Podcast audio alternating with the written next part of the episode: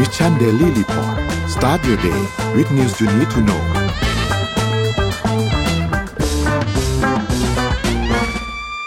สวัสดีครับ ยินดีต้อนรับเข้าสู่ Mission Daily Report นะครับ ประจำวันศุกร์ที่ 3 มีนาคม 2 พศ 2566 นะครับ อยู่กับผมโทมัส พิเชยเยนหัวพักดี แล้วก็น้องเอ็มนะครับธีรยาธีรนาคันนานะครับ สวัสดีครับ เอ็มครับ สวัสดีค่ะพี่โทมัส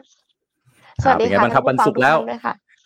ไม่น่าเชื่อนะ เอ็มแป๊บเดียวฮะ เดือนสามแล้วอะ มีนาคมแล้วอะมันใกล้จะจบไตรมาสแล้วนะคะพี่เออพี่พี่คนเดียวหรือเปล่าที่รู้สึกว่าทำไมเวลามันผ่านไปเร็วจังเลยอะรู้สึกเหมือนแบบแป๊บแป๊บมึงเพิ่งเพิ่งปีใหม่เองอะทำไมตอนนี้มันกำลังจะจบไตรมาสหนึ่งแล้วเนาะทุกอย่างผ่านไปเร็วมากเลย วันนี้วันนี้มีพี่เซลล์ประด้วยด็นะคะเอ่อคุณดับเบิลเดย์มีอะไรนะมีดับเบิลเด double ย์ day ไงดับเบิลเดย์อ้าวอ๋อโอเค มันกลับมาแล้วนะ เออ เออวันนี้วันนี้เรามีประเด็นเรื่องวันนี้ผมมีประเด็นเรื่องของรถไฟฟ้าสายสีส้มนะที่เป็นสุดยอดมหากาพย์ซึ่งส่วนตัวผมค่อนข้างดีใจนะที่มันเป็นมหากาพย์เพราะว่าเอ็มก็ฟังพี่อ่านข่าวเรื่องพวกนี้มานานเนาะพี่ก็จะบอกประจำว่าเรื่องนี้เรื่องใหญ่นะงบประมาณเยอะแต่มันก็ไม่เคยเป็นข่าวจนวันเนี้ยแหละ ทุกวันนี้นะฮะก็เป็นข่าวเป็นข่าวใหญ่โตเดี๋ยวมาไล่เรียงกัน แต่เรามี morning call วันนี้นะครับ เนื่องจากว่าเราจะคุยเรื่องของรถไฟฟ้าด้วยเนี่ย เราก็เลยอยากถามว่าคุณผู้ฟังเนี่ยใช้รถไฟฟ้าแล้วเนี่ยเจอปัญหาอะไรจากการใช้รถไฟฟ้าบ้างไหมอยากให้แชร์กันมา นะฮะคุณเคยประสบปัญหาอะไรจากการใช้รถไฟฟ้าบ้าง รอคิวนานนะฮะหรืออะไรรถไฟฟ้าเสียกลางทาง เอ็มเคยเจอไหมรถปัญหาจากการใช้รถไฟฟ้า รถไฟฟ้าแน่นค่ะ คือไม่สามารถที่จะเข้าได้แน่นตอนตอนที่รถมาเราต้องรออีกสองขบวนถึงจะเข้าไปได้อืมแน่นมากอืมจริงอืมอืมอ่า อีกปัญหาหนึ่งนะ ราคารถไฟฟ้าแพงเกินไป อันนี้สำหรับพี่ด้วยนะฮะคิดว่ามันคิดเทียบกับ ค่าของชีพแล้วอะรู้สึกราคามันใช่ใช่ไม่ค่อยสมเหตุสมผลเท่าไหร่นะครับ แต่ก็เห็นใจนะครับ คืออันนี้ไม่จะไปว่าทางผู้ให้บริการก็พูดลำบาก เพราะว่าขนาดอย่างนี้นะเขายังเขายังเขายังยังไม่ค่อยจะโอเคเท่าไหร่เลยอะนะอะเดี๋ยวเรามาคุยเรื่องนี้กันไปที่ตัวเลขก่อนไหมฮะเอ็มเชิญเลยครับค่ะ ไปที่ตัวเลขกันเลยค่ะราชาราคาดัชนีตลาดหลักทรัพย์นะคะ เซ็ตเนี่ยปิดที่หนึ่งพันหกร้อยสิบสองจุดหกสี่จุด ติดลบศูนย์จุดสี่ห้าเปอร์เซ็นต์ค่ะหุ้นต่างประเทศค่ะ ดาวโจนส์เนี่ยบวกศูนย์จุดสแต์ NASDAQ ลบศูนย์จุดห้าห้าเปอร์เซ็นต์ NYSE ลบศูนย์จุดหนึ่งสี่เปอร์เซ็นต์ FTSE one hundred บวกศูนย์จุดสามเจ็ดเปอร์เซ็นต์ฮั่งเส็งลบศูนย์จุดเก้าสองเปอร์เซ็นต์ค่ะ ไปที่ทองคำโอเค ราคาน้ำมันดิบโลกนะคะ ราคาน้ำมันดิบโลกเนี่ย อยู่ที่ WTI ค่ะ ปิดที่ 78.27 US ดอลลาร์ต่อบาร์เรลเพิ่มขึ้น 0.75% Brent ปิดที่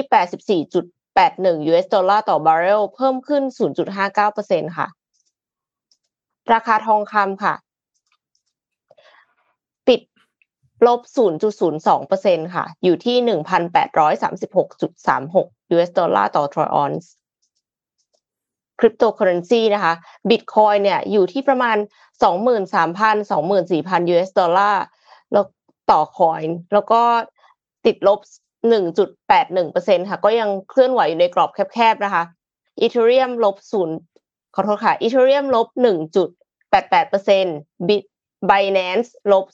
0.25% Solana ลบ3.6% Bitcup Coin ลบ1.5%ค่ะ นี่คือตัวเลขสำหรับวันนี้ค่ะ อ่า เมื่อวานนี้ฮะมี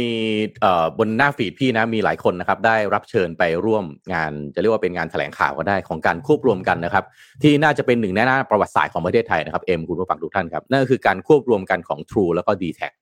นะครับค่ะหลังจากนี้ไปเนี่ยก็จะรวมกันและกลายเป็นบริษัทที่เอ่อชื่อว่า True ชื่อว่า Corporation True Corporation เหมือนเดิมครับซึ่งชื่อชื่อชื่อมันคุณคุณอ่าหรือเปล่าคะ อ่าคือ the เอ่อ d t แทเนี่ยชื่อบริษัทก็คือ Total Access Communication จำกัดมหาชนนะครับ เรื่องนี้มีข่าวมาตั้งแต่สองสมปีก่อนแล้วนะครับว่าคือ d t แทเนี่ยหลังๆก็คือตกไปเป็นเอ่อเบอร์สามนะครับเอ่อ True เนี่ยก็ขึ้นมาเป็นเบอร์สองซึ่งด้วยสภาพตลาดแบบนี้ก็มีความเป็นไปได้มากว่าเบอร์สามเนี่ยวันหนึ่งเนี่ยน่าจะถูกควบรวมโดยเบอร์หนึ่งหรือเบอร์สองหรือเปล่า ซึ่งสุดท้ายก็เกิดขึ้นจนได้นะครับ แต่ว่า หนทางมันไม่ได้ง่ายนะครับเขาอยากจะควบรวมกันก็ควบรวมกันได้ง่ายๆ เพราะว่าประเทศไทยเนี่ยโอเปอเรเตอร์สำหรับโทรศัพท์มือถือแล้วก็อินเทอร์เน็ตเนี่ยมันมี 3 ใช้คำว่า3บวก1แล้วกัน จะบอกว่า 4 รายเนี่ยพูดลำบาก AS d t a c True ใช่ไหมฮะอีกรายหนึ่งจริงก็คือ NT นะครับ NT เอ่อขอโทษรัฐคมนาคมแห่งประเทศไทยนะฮะซึ่งเอ่อ มันก็ NT นี่พี่เป็นลูกค้าอยู่นะนะฮะพี่มีเบอร์ที่ใช้ของ NT อยู่ด้วยนะครับต้องบอกว่า Market Share นี่มันห่างมากนะครับ เรื่องราวมันไม่ได้ง่ายขนาดนั้น เพราะว่าการตกลงควบรวมกิจการเนี่ยมันมีการดำเนินการตามขั้นตอนของที่จะต้องไปขอมาจากกสทชนะครับหนึ่งในองค์กรที่ออกมาเรียกว่าไม่ค่อยเห็นด้วยเท่าไหร่กับการควบรวมก็คือสภาองค์กรของผู้บริโภค ก็ยื่นฟ้องคณะกรรมการกสทช แล้วก็สำนักงานกสทช ต่อศาลปกครองกลางนะฮะขอให้ศาลไปเพิกถอนมติ กสทช ที่รับทราบการควบรวมนะครับ แล้วก็ให้ศาลอาญาฟ้องศาลอาญาคดีทุจริตแล้วก็ประพฤติมิชอบกลางเนี่ยพิพากษายกฟ้องไปเนี่ยซึ่งสุดท้ายทำให้เกิดเป็น True Corporation ซึ่งเป็นบริษัทที่เกิดจากการควบรวมกิจการกันระหว่าง d t แทและก็ True นะครับ เขามีแนวคิดอย่างนี้นะฮะเขาบอกว่า better together คือหนึ่งบวกหนึ่งเมื่อวานนี้พอเขาแถลงข่าวนะหนึ่งบวกหนึ่งเท่ากับ infinity infinity นี่เมื่อวานที่เขาแถลงข่าวเนี่ยนะครับ ซึ่ง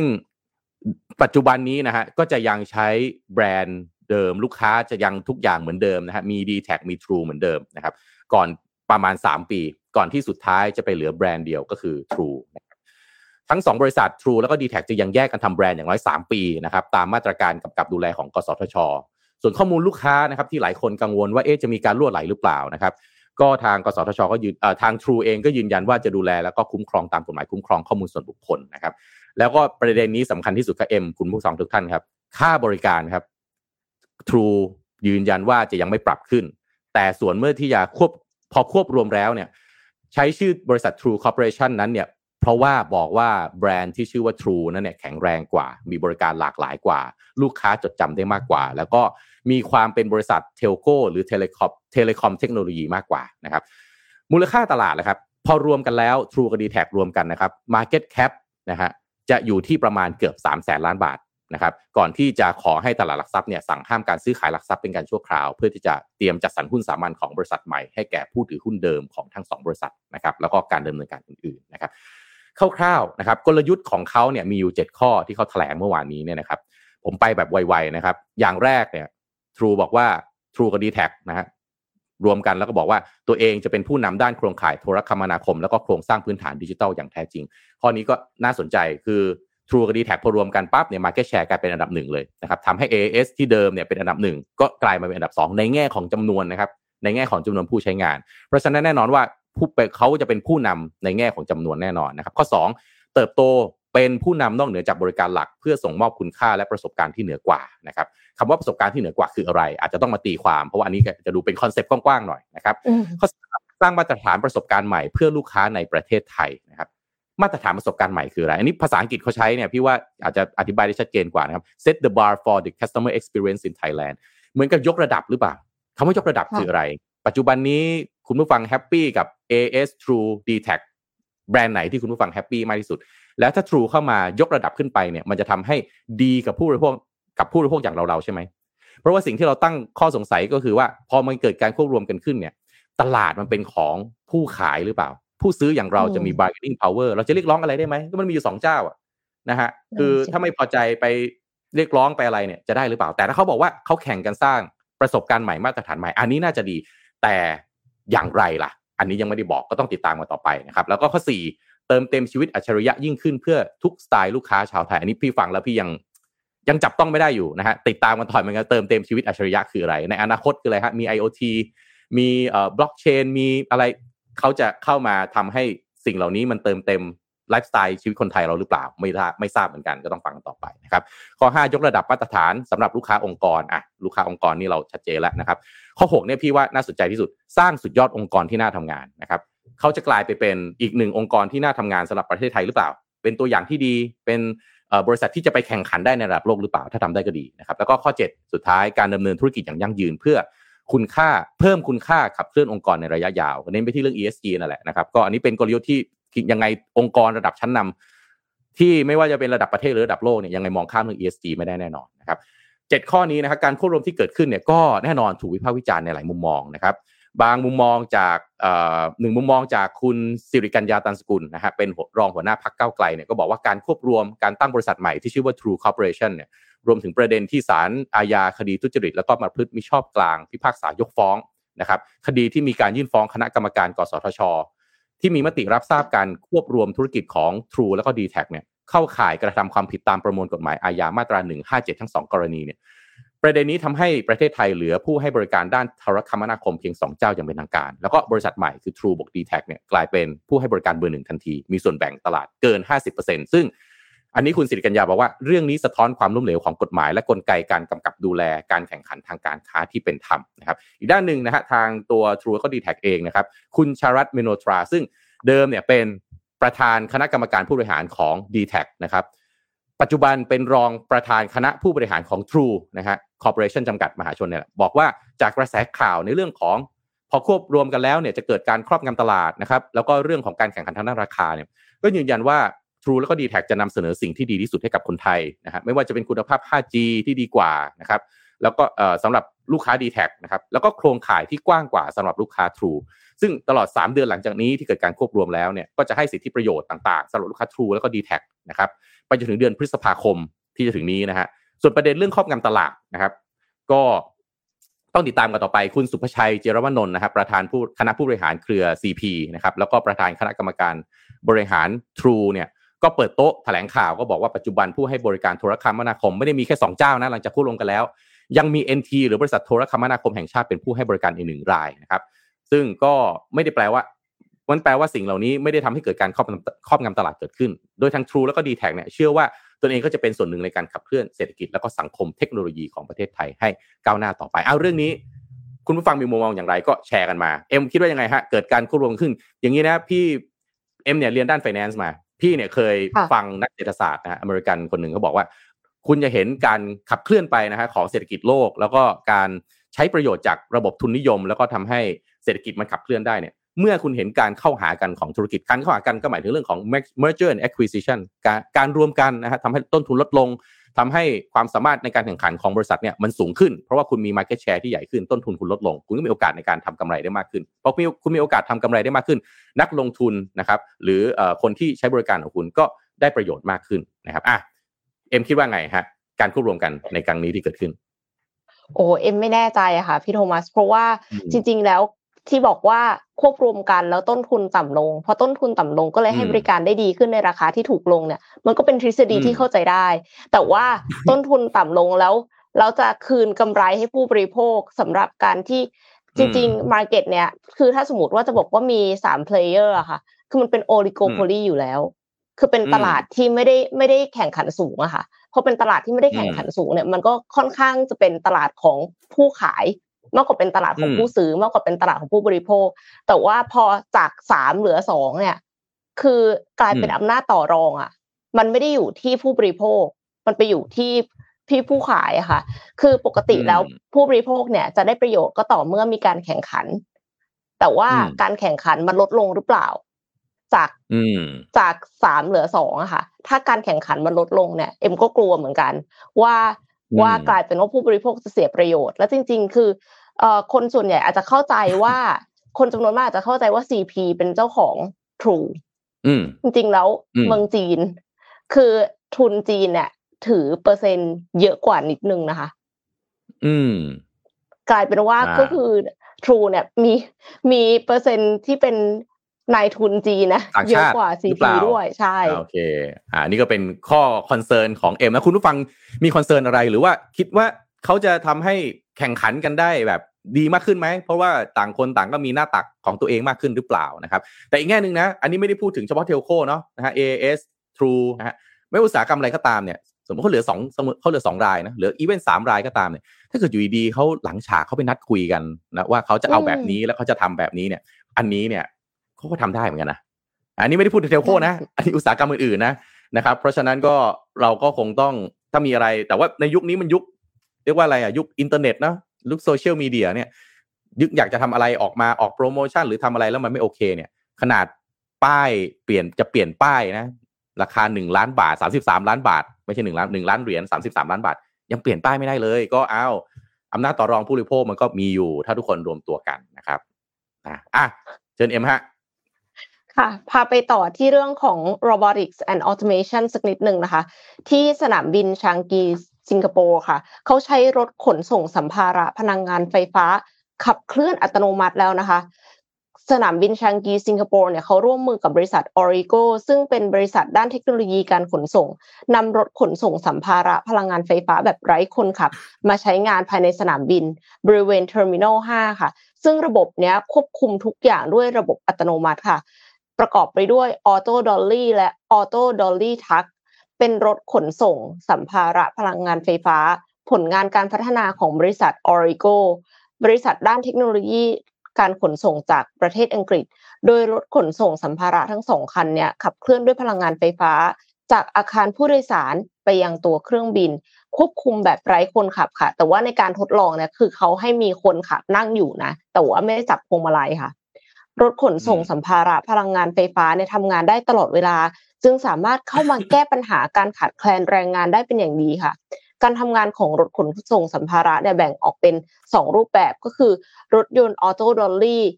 ทำหน้าที่เป็นรถพ่วงคอยบรรทุกสัมภาระที่ขับเคลื่อนด้วยตัวเองค่ะ ส่วนรถยนต์ Auto-DollyTug เนี่ยทำหน้าที่ลากจูงรถพ่วงอีกทอดหนึ่งค่ะ ซึ่งมันก็จะมาแทนระบบขนส่งสัมภาระแบบเดิมที่มีการลากจูงด้วยรถแทรกเตอร์พลังงานดีเซลเพียงอย่างเดียว พอมันใช้พลังงานไฟฟ้ามันก็น่าจะเป็นมิตรต่อสิ่งแวดล้อมมากขึ้นนะคะการทำงานของรถขนส่งสัมภาระในสนามบินเนี่ยจะมีระบบเซ็นเซอร์และระบบนำทาง ที่จะช่วยให้รถยนต์ไปตามเส้นทางได้อย่างถูกต้อง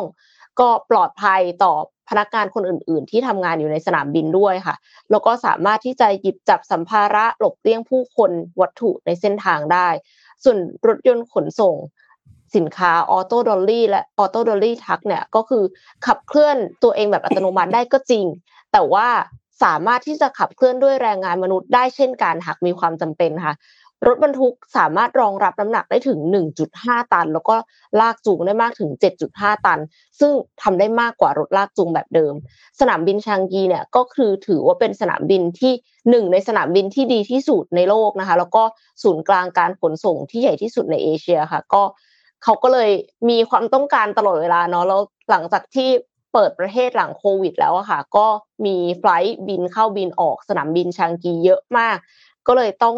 นำเทคโนโลยีเนี่ยมาปรับใช้เพื่อที่จะลดปัญหาเรื่องการขาดแคลนแรงงาน แล้วก็เพิ่มประสิทธิภาพของการขนส่งให้ดียิ่งขึ้นค่ะ แต่เอ็มแอบกังวลนิดนึงค่ะพี่โทมัส คือถ้าสมมติว่ามันแพร่หลายมากๆแล้วเนี่ยเขาก็จะลดคนที่ขับรถขนส่งเหล่านี้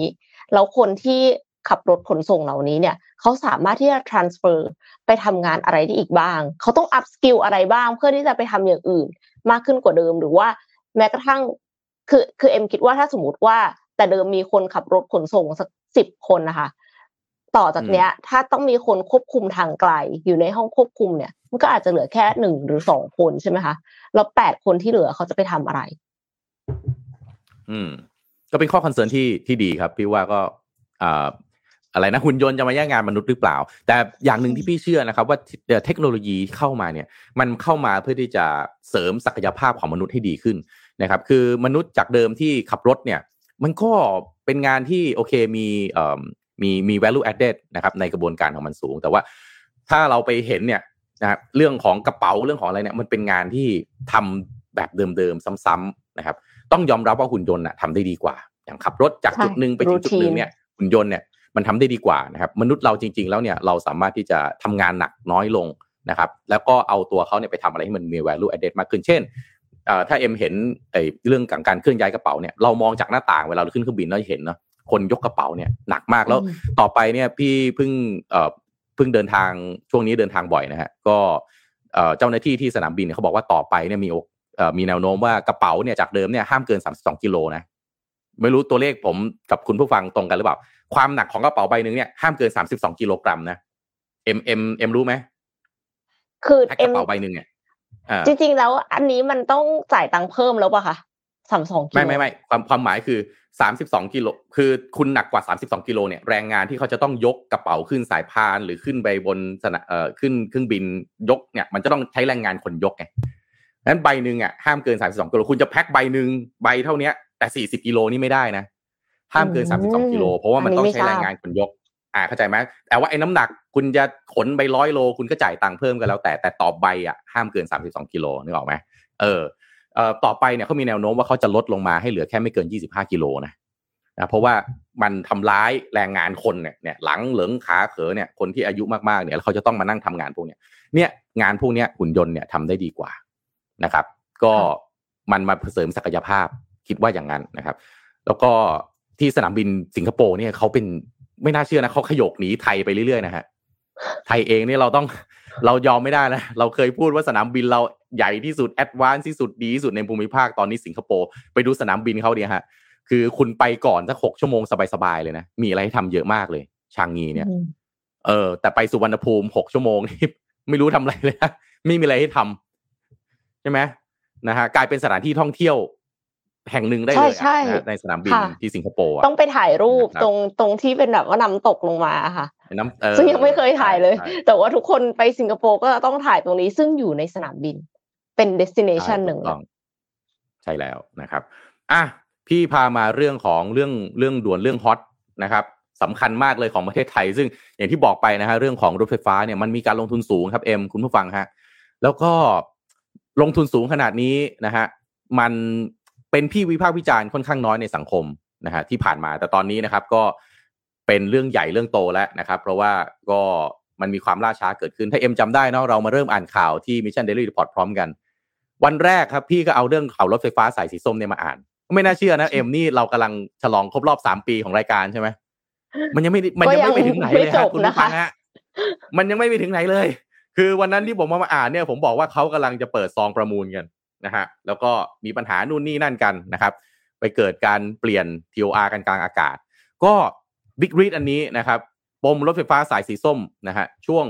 เส้นบางขุนนนท์มีนบุรี ที่ตอนนี้แมสแล้วฮะก่อนหน้านี้มันเป็นเรื่องนิชตอนนี้แมสแล้วฮะยืดเยื้อนะครับความคืบหน้าหลังการประมูลแล้วเกิดกับเป็นกรณีกันฟ้องร้องกันระหว่างเอกชนกับรัฐนะครับคาราคาซังกันมาเกือบ 3 ปีนะครับ จะ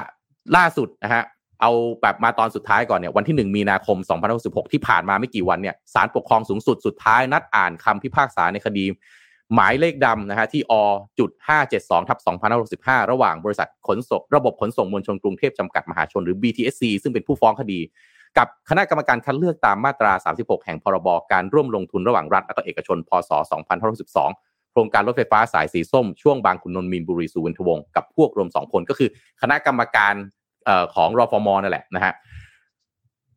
ยกฟ้องฮะปรากฏว่าศาลยกฟ้องที่ BTSC ไปฟ้องว่าเฮ้ย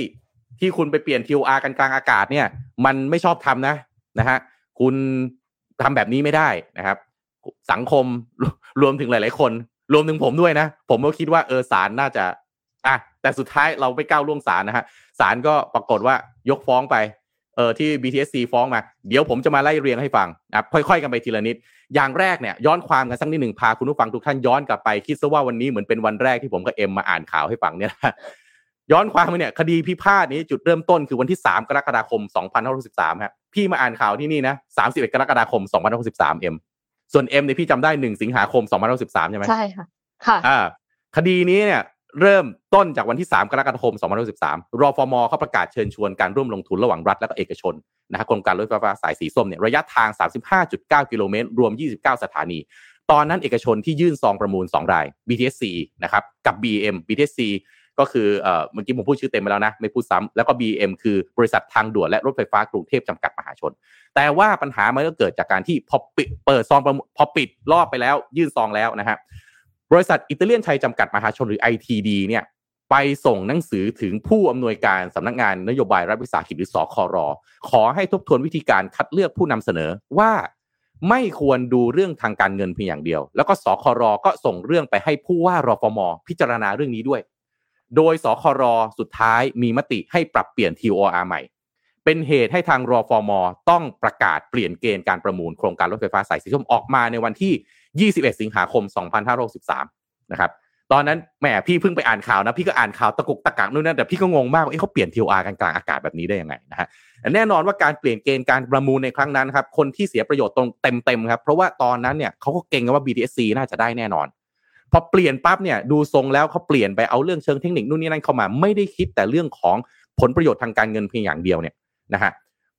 เอาว่าจะต้องคุณจะต้องมี partner ที่มีเรื่องของการก่อสร้างอุโมงค์ซึ่งทั้งโลกมันมีอยู่สองราย อันนี้คุณผู้ฟังน่าจะได้ฟังคุณชูวิทย์หรือหลายท่านพูดประเด็นนี้นะครับ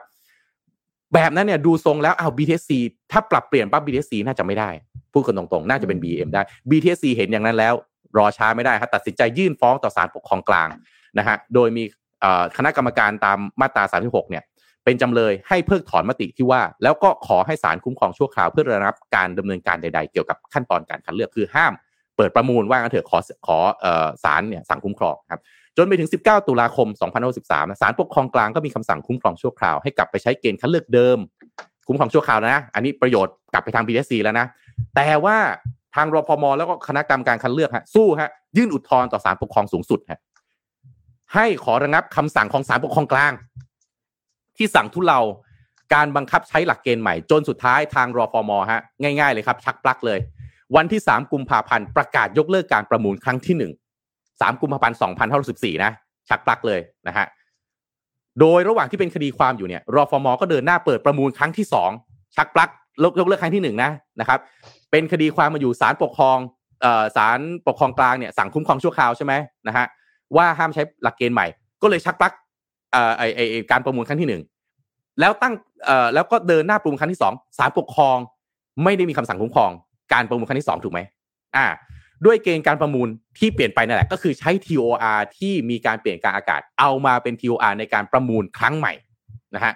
ซึ่งผลการประมูลก็ออกมาในวันที่ 8 กันยายน 2515 1 ปีผ่านไปนะ สรุปว่าตั้งแต่เขาเปิดดำเนินการมาเอ่อให้ยื่นซองประมูลเนี่ย ปี2013 ใช่ไหม 2014 เป็นประเด็นใช่ไหมแล้วเขาก็ยื่นเอ่อเรียกว่าอะไรเปิดประมูลครั้งที่ 2 ใหม่ จนมาปีที่2นะฮะ2565 ก็ได้ข้อสรุปนะฮะ BM เป็นผู้ชนะการประมูลนะฮะถึงแม้ว่าศาลปกครองจะชี้ว่าการเปลี่ยนเกณฑ์การประมูลของคณะกรรมการเนี่ยไม่ชอบด้วยกฎหมาย แต่ในกรณีที่ BTSC ขอให้ศาลทุเลาการบังคับการประมูลโครงการรถไฟฟ้าสายสีส้มรอบใหม่เนี่ยศาลให้มีคำสั่งยกคำร้องนะครับ เพราะฉะนั้นเขาก็เลยเดินหน้าประมูลได้ เรื่องนี้ก็เลยกลายเป็นคดีความทำให้เกิดเสียงวิพากษ์วิจารณ์ว่า เอ๊ะเอื้อประโยชน์หรือเปล่าเนี่ย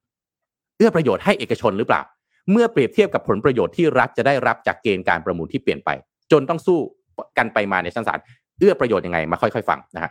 คำปกครองของศาลปกครองสูงสุดวันที่หนึ่งมีนาคมที่ผมบอกไปแล้วเนี่ยนะครับ ก็เป็นอีกหนึ่งเป้าเรียกว่าอะไร เป็นหนึ่งสเตชันสำคัญถ้าเรียกว่าเป็นสถานีก็เป็นสถานีสำคัญเลย ของคดีนี้นะครับ เพราะว่าศาลเนี่ยก็คือพิพากษา ยกฟ้องนะครับ แล้วก็ที่ BTSC ยื่นฟ้องคณะกรรมการคัดเลือกเนี่ยนะฮะผู้ถูกฟ้องคดีที่2เนี่ยโดยขอให้ชดใช้ค่าเสียหายจากกรณีมีมติแก้ไขเปลี่ยนแปลงหลักเกณฑ์ แล้วก็วิธีการพิจารณาผู้ชนะการประเมินเอกสารการคัดเลือกจากเอกชนเนี่ยในโครงการที่ว่าเนี่ยนะครับก็คือฟ้องว่าตัวเอง BTSC เนี่ยจริงๆเขาควรจะได้นะเพอเขาไม่ได้เขาก็เสียหายเขาก็เลยยื่นฟ้องนะครับแต่ว่าสุดท้ายศาล ปกครองสูงสุดก็ยืนตามศาลปกครองชั้นต้น พิพากษายกฟ้อง เนื่องจากเห็นว่าการแก้ไขเปลี่ยนแปลงหลักเกณฑ์และวิธีการพิจารณาเนี่ยนะครับไม่ได้เป็นการแก้ไขในหลักการสำคัญตามมติคอรมอจึงไม่ต้องเสนอที่ประชุมคอรมอให้พิจารณาอีกรอบ อันนี้ย้อนกลับไปตอนนั้นที่มีประเด็นภูมิใจไทยเขา walk out นะฮะแล้วก็ไม่ยื่นเรื่องนี้เข้าที่ประชุมคอรมอ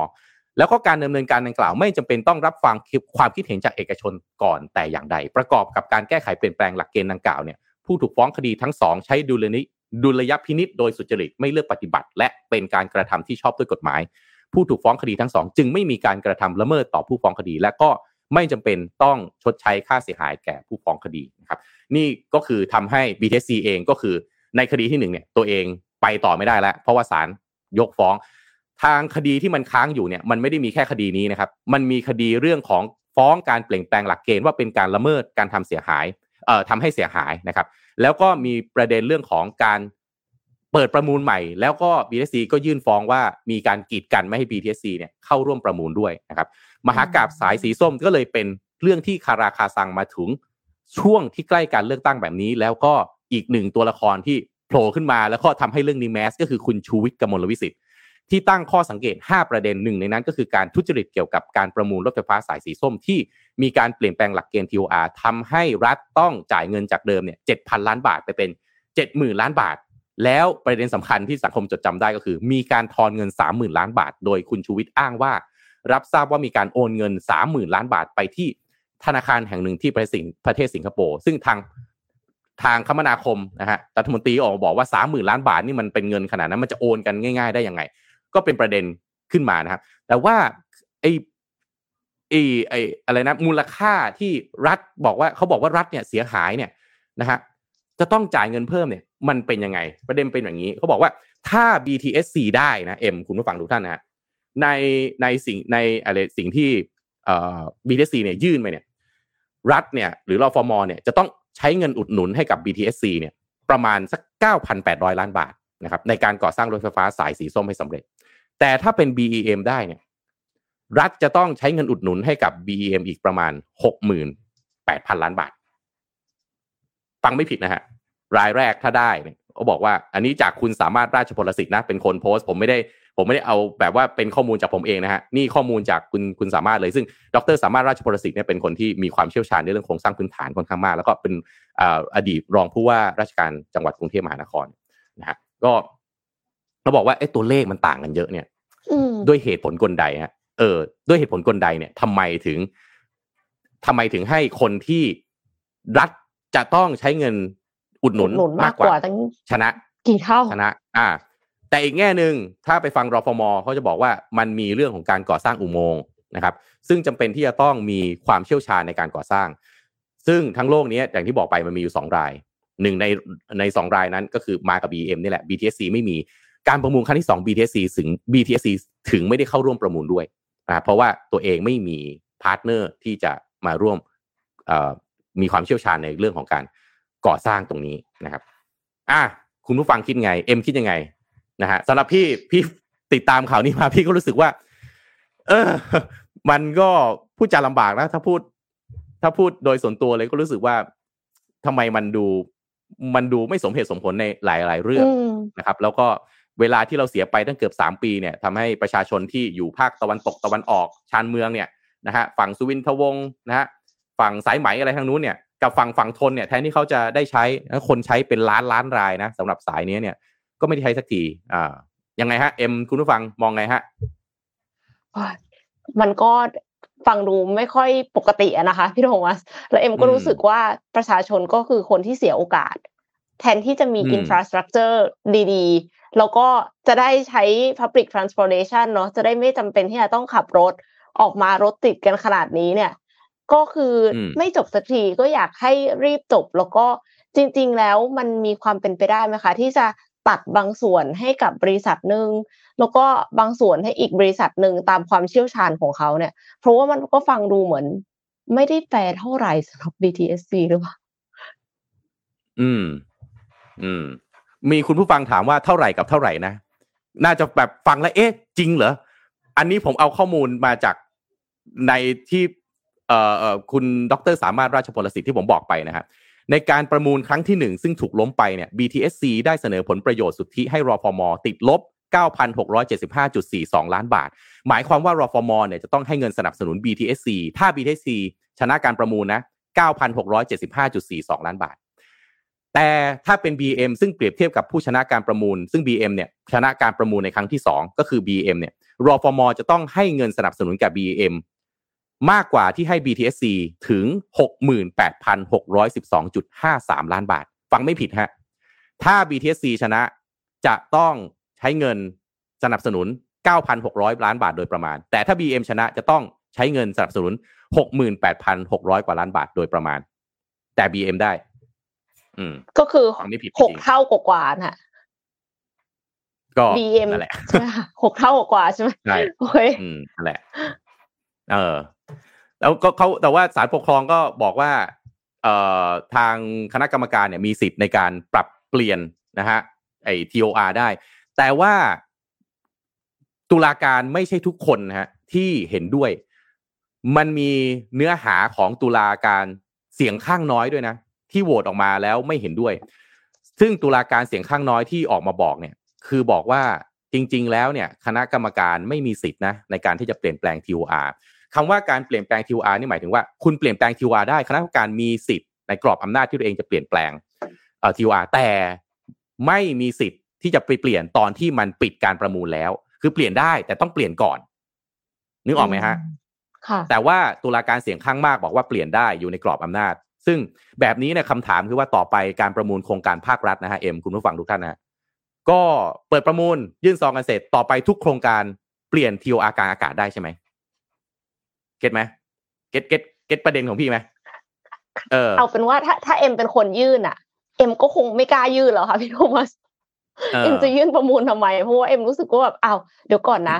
เหมือนเหมือนกำลังแบบเริ่มการแข่งขันไปแล้วอะเสร็จแล้วเปลี่ยนกติกาเออแล้วสุดอืมท้ายใครจะชนะ อืมนั่นแหละดังนั้นต่อต่อไปก็คือ ไม่ต้องยื่นซองหรอกก็เปิดเอกสารให้มันรู้กันไปเลยว่าใครเป็นอะไร เพราะว่าเดี๋ยวมันเปลี่ยน TOR ได้หรือเปล่า หรือเปล่านะ อันนี้ผมพยายามเป็นกลางที่สุดนะฮะ ถ้าทางรอฟมซึ่งเขาติดตามพี่มาตลอดนะ คือมองด้วยความเป็นกลาง ผมก็เชื่อมั่นว่ารอฟมเองก็รักษาผลประโยชน์ของประเทศแล้วก็เอ่อการสร้างโครงสร้างพื้นฐานแบบนี้เนี่ย ซึ่ง มีหลายสายเลยที่รฟมทำได้ดีมากๆเพียงแต่สายสีส้มเนี่ยมันเป็นประเด็นนะฮะมีทั้งอองค์การต่อต้านคอร์รัปชันแห่งประเทศไทยก็ออกมาติงเรื่องนี้นะครับบีได้ซีก็ฟ้องนะครับ เอกชนสาธารณหลายคนเนี่ยนะฮะสาธารณชนหลายคนก็ออกมาบอกในประเด็นว่ามันมันแปลกๆ หรือเปล่า ผมก็อยากเป็นกำลังใจให้ทุกฝ่ายนะไม่ว่าจะเป็น BDC เป็น BM เป็นรฟมนะครับหรือแม้กระทั่งศาลปกครองศาลทุกศาลเลยที่มันเกี่ยวข้องเนี่ย แต่คือ ประเด็นนี้มันเกี่ยวข้องกับความรู้สึกของประชาชนด้วยนะครับ เราไม่ได้กล่าวหาใครไม่ได้ชี้นิ้ว บอกว่าคุณไม่ดีคุณแย่ แต่เราต้องใช้มันนะเราเป็นคนที่ต้องใช้มันแล้วเงินที่กำลังพูดอยู่เนี่ย มันก็คือเงินส่วนหนึ่งเป็นเงินภาษีของเราเนี่ยแหละนะครับ ก็อยากจะให้มันมีปัญหาน้อยที่สุด คือจะบอกไม่มีปัญหาเลย มันก็คนทำงานน่ะนะฮะอย่างเราอย่างถ้าเราไปฟังเขาเนี่ยเราก็จะเข้าใจเขามากขึ้นนะว่าอ๋อเขาตัดสินใจแบบนี้เพราะอะไรไอการที่เราไม่เข้าใจเขาเลยแล้วเราไปชี้ไปเรียกว่า ไปชี้หน้าด่าเขาอย่างเดียวผมก็ไม่แฟร์สำหรับคนทำงาน ยิ่งทำเยอะมันก็ยิ่งมีปัญหาเยอะถูกไหมจริงแต่ว่านั่นแหละก็เป็นหน้าที่ของคุณน่ะ ที่จะต้องชี้แจงให้เราอะสิ้นสงสัยเราเป็นสาธารณชนน่ะใช่ไหมเออ เราก็ไม่อยากจะอยู่ในประเทศนี้ด้วยการมีข้อสงสัยอะ คุณก็บอกหน่อยว่าเออมันจะได้เข้าใจจะได้ไม่ต้องสงสัยกันเนื้อหาที่มันเปิดตามหน้าข่าวก็จะได้ไม่เป็นแง่แบบเนี้ยที่ผมอืมเอามาพูดให้ฟังนี่มาจากข่าวทั้งนั้นเลยนะ ผมไม่ได้พูดเองนะนะฮะอะเชิญฮะเอ็มค่ะฮะมาหายังกาไงรไปเอ่อ กลับมาที่ Morning Talk กันสักนิดหนึ่งนะคะ ยังไม่ค่อยมีอืมคนแชร์เลยว่าปกติแล้ว โดยทางโดยสาร BTS อะค่ะแล้วเคยประสบปัญหาอะไรบ้าง ไม่อืมไม่ค่อยขึ้น BTS กันหรือเปล่าคะช่วยช่วยเอาความคิดเห็นกันนิดนึงนะคะ อยากจะรู้เหมือนกันว่า ประสบปัญหาอะไรบ้างจากการใช้ BTS นะคะ ระหว่างนั้นเนี่ยเอ็มจะขอพาไปที่ข่าว MedTech นิดนึงค่ะ Medical Tech นะคะ เป็นเรื่องของที่ปิดที่ปิดแผลค่ะ แผลหายไวด้วยที่ปิดแผลไฟฟ้าเล็กมากเลยค่ะอืมเล็กจิ๋วแล้วก็ซึมหายไปเองได้ด้วยค่ะโหฟังดูวิเศษมากๆเลยนะคะ เมื่อวันที่ 22 กุมภาพันธ์ที่ผ่านมามีงานวิจัยเกี่ยวกับที่ปิดแผล ตีพิมพ์ลงในวารสารวิชาการ Science Advances ซึ่งเป็นผลงานของนักวิจัยจากกลุ่มวิจัยด้านวิศวกรรมการฟื้นฟูขั้นสูงค่ะ Advanced Regenerative Engineering ของ Northwestern University มหาวิทยาลัย Northwestern ประเทศสหรัฐอเมริกานะคะ ซึ่งจากการทดสอบในหนูเนี่ย ในหนูทดลองสามารถปิดแผลที่มีรูปที่มีขนาดเล็กอะค่ะ สมานแผลได้เร็วกว่าที่ปิดแผลปกติถึง30%ค่ะ ที่ปิดแผลอันนี้เนี่ย รูปร่างคล้ายดอกไม้นะคะ แล้วก็สามารถซึมเข้าสู่ผิวหนัง โดยไม่เป็นอันตรายด้วยค่ะ ฟังไม่ผิดนะคะ ที่ปิดแผลนี่แหละค่ะ ที่ซึมเข้าสู่ผิวหนังผิวหนังได้ โดยไม่เป็นอันตราย รวมถึงยังส่งข้อมูลการรักษาแผลได้อีกด้วยค่ะ ที่ปิดแผลในลักษณะของวงจรไฟฟ้าขนาดเล็กเนี่ย ไม่จำเป็นต้องใช้แบตเตอรี่ในการทำงาน เพียงแค่นำไปแปะบริเวณบาดแผล แผงวงจรจะเหนี่ยวนำกระแสไฟฟ้าจากร่างกายมนุษย์ มากระตุ้นการสมานแผล หรือที่เรียกว่าแบบวิธีแบบกระแสไฟฟ้าบำบัด electrotherapy ซึ่งแผงวงจรเนี้ยทำจากธาตุโมลิบดีเนียม ซึ่งเป็นธาตุโลหะที่กินได้ ไม่เป็นอันตรายกับมนุษย์ค่ะ กระแสไฟฟ้าที่ได้จากร่างกาย จะนำไปหล่อเลี้ยงวงจรสัญญาณข้อมูล แล้วก็ส่งสัญญาณข้อมูลที่อยู่ปลายอีกด้านหนึ่งของที่ปิดแผล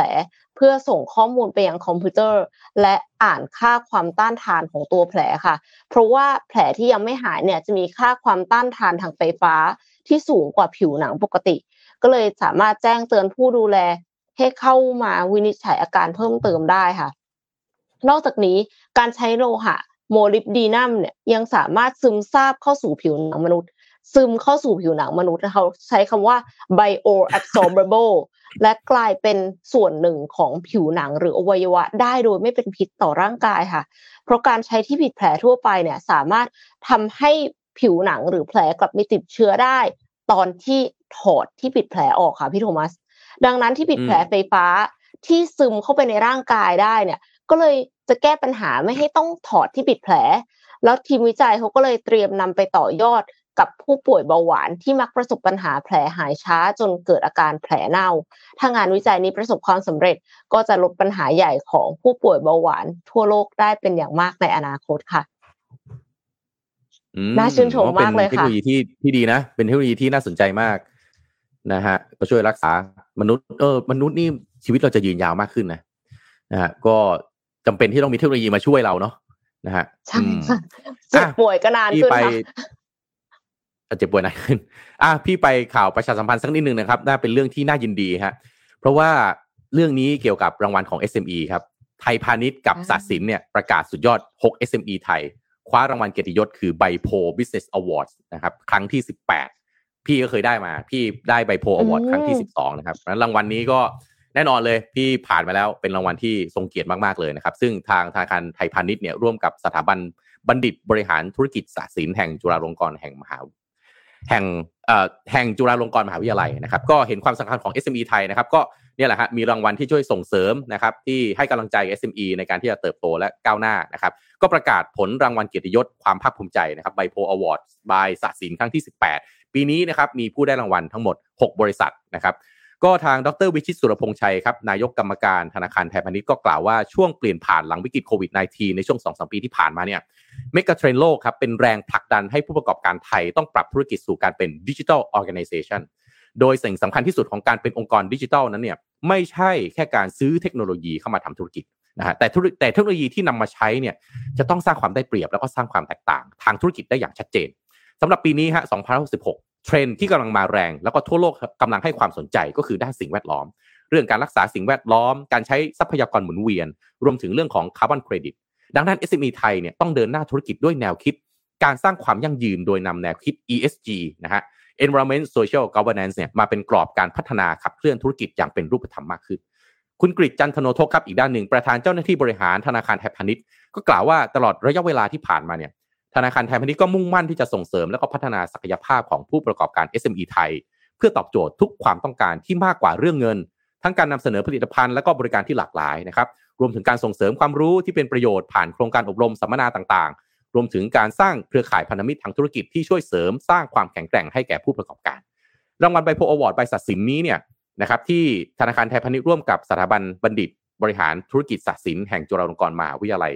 แห่งจุฬาลงกรณ์มหาวิทยาลัยเนี่ยเล็งเห็นถึงความสำคัญในการส่งเสริม SME ไทย ให้สร้างความโดดเด่น แล้วก็แตกต่างของสินค้าหรือบริการ แล้วก็การพัฒนาศักยภาพทางธุรกิจให้อยู่รอดได้ในทุกสถานการณ์ด้วยพลังแห่งการเป็นผู้ประกอบการ แล้วก็ยังเป็นแบบอย่างที่ดีให้กับธุรกิจรายอื่นต่อไปด้วยเนี่ยนะครับก็มี 6 บริษัทนะฮะในปีนี้ที่ได้รางวัลนะครับก็คือ 1 บริษัท BCL 2002นะครับอันนี้ได้รับรางวัลในมิติองค์กรที่มีการดำเนินธุรกิจอย่างยั่งยืนนะครับองค์กรที่มีการสร้างสรรค์นวัตกรรม แล้วก็การสร้างสรรค์ธุรกิจด้วยพลังแห่งการเป็นผู้ประกอบการนะครับก็เริ่มจากการเป็นโรงงานสิ่งทอนะครับเป็นบริษัทครอบครัวนะครับก็เติบโตมานะครับก็น่าชื่นชมนะครับบริษัทที่2ครับบริษัท PVT Manufacturing จำกัดนะครับ บริษัทที่3นะครับบริษัท Food Equipment นะครับได้รางวัลในมิติการบริหารจัดการด้านสินค้า และบริการที่สร้างความพึงพอใจให้กับลูกค้านะครับด้านการสร้างพลังธุรกิจ